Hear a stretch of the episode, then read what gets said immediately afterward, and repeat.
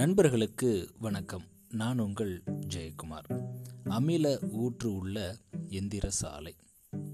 நாம் சாப்பிடக்கூடிய உணவு எப்படிங்க ஜீரணமாகுது?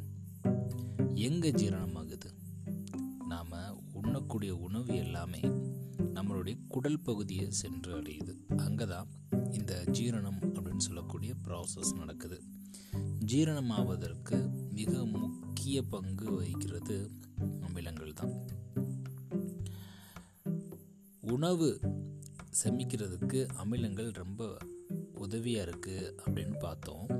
இந்த அமிலங்களை எப்படி நம்ம பிரிக்கலாம் அப்படின்னு கேட்டிங்க அப்படின்னா இந்த அமிலங்களை பிஹெச் என்கின்ற அளவீடு வச்சு அதை வந்து நம்ம என்ன அமிலமா காரமா அப்படின்னு நம்ம பிரிக்கிறோம்.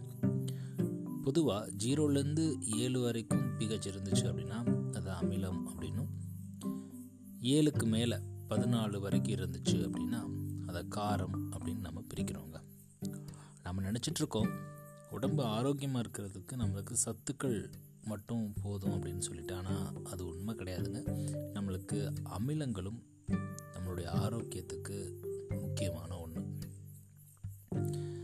நம்மளுடைய வாழ்க்கை பார்த்தீங்க அப்படின்னா ரொம்ப அவசர அவசரமாக ஓடிட்டுருக்கு அதே நேரத்தில் நாம் துரித உணவுகளை ரொம்ப விரும்பி உண்ண ஆரம்பிச்சிட்டோம். இதனால் அமிலத்தன்மை நம்மளுடைய உடம்புல அதிகரிக்குதுங்க.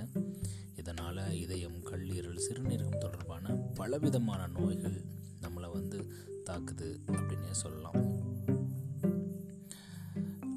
ஹைட்ரோக்ளோரிக் ஆசிட் அதாவது நம்ம வயிற்றில் இருக்கிற செல்கள் ஹைட்ரோக்ளோரிக் அமிலத்தை உருவாக்குதுங்க.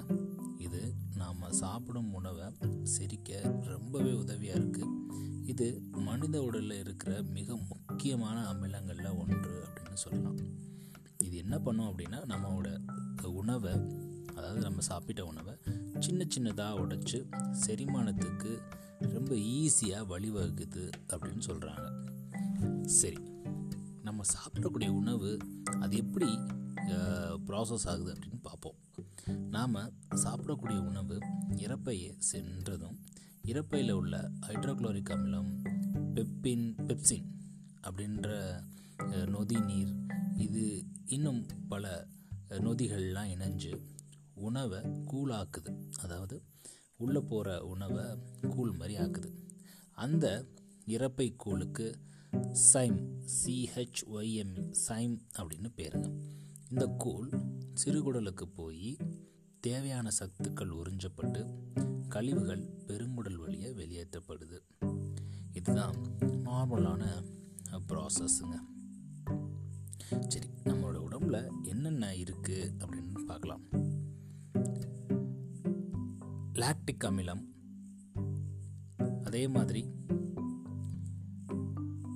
டிஎன்ஏ அப்படின்னு சொல்லக்கூடிய ஜெனடிக் கோட் சார்ந்த அமிலங்கள்.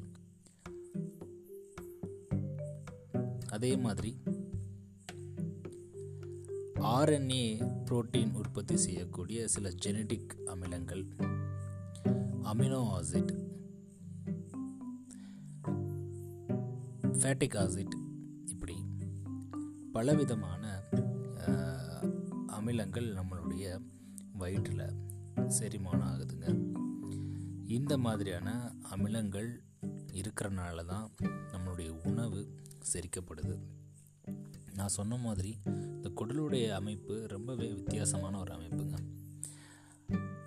நம்ம சாப்பிட்ட பிறகு நம்மளை தலைகீழாக தொங்க விட்டால் கூட நம்மளால் உள்ளே இருக்கிற உண் உணவுப் பொருட்களை வாய் வழியாக தள்ள முடியாது. அப்படி தான் இந்த ஸ்ட்ரக்சரே இருக்குது அதே மாதிரி நம்ம தலையிலாக இருந்து கூட நம்மளால் உணவை சாப்பிட முடியும். அந்த மாதிரியும் நம்மளுடைய உடல் அமைக்க குடல் அமைக்கப்பட்டிருக்கு. ஒரு ஆராய்ச்சி சொல்கிறாங்க பிளேடை நாம் உணவு குழாய் வழியாக அனுப்பி நம்முடைய குடலில் அடைஞ்சிருச்சு அப்படின்னா கிட்டத்தட்ட இரண்டு மணி நேரங்களில் அந்த பிளேடையே அமிலங்கள் வந்து கரைக்கக்கூடிய அளவுக்கு தன்மைப்பட்டதான் நம்ம உடம்புல உள்ள அமிலங்கள். ஸோ சரியான நேரத்துக்கு உணவு சரியான உணவு எடுத்துக்கிறப்போ நம்ம உடம்புல உள்ள பிஹெச் அளவு எப்பயுமே சமநிலையில் இருக்கும். அது கூடினாலும் சரி குறைந்தாலும் சரி உடம்புக்கு கண்டிப்பாக பிரச்சனை அப்படின்றத நம்ம புரிஞ்சுக்கணும். நன்றி நண்பர்களே மீண்டும் நாளை இன்னொரு பதிவில் உங்களை சந்திக்கிறேன்.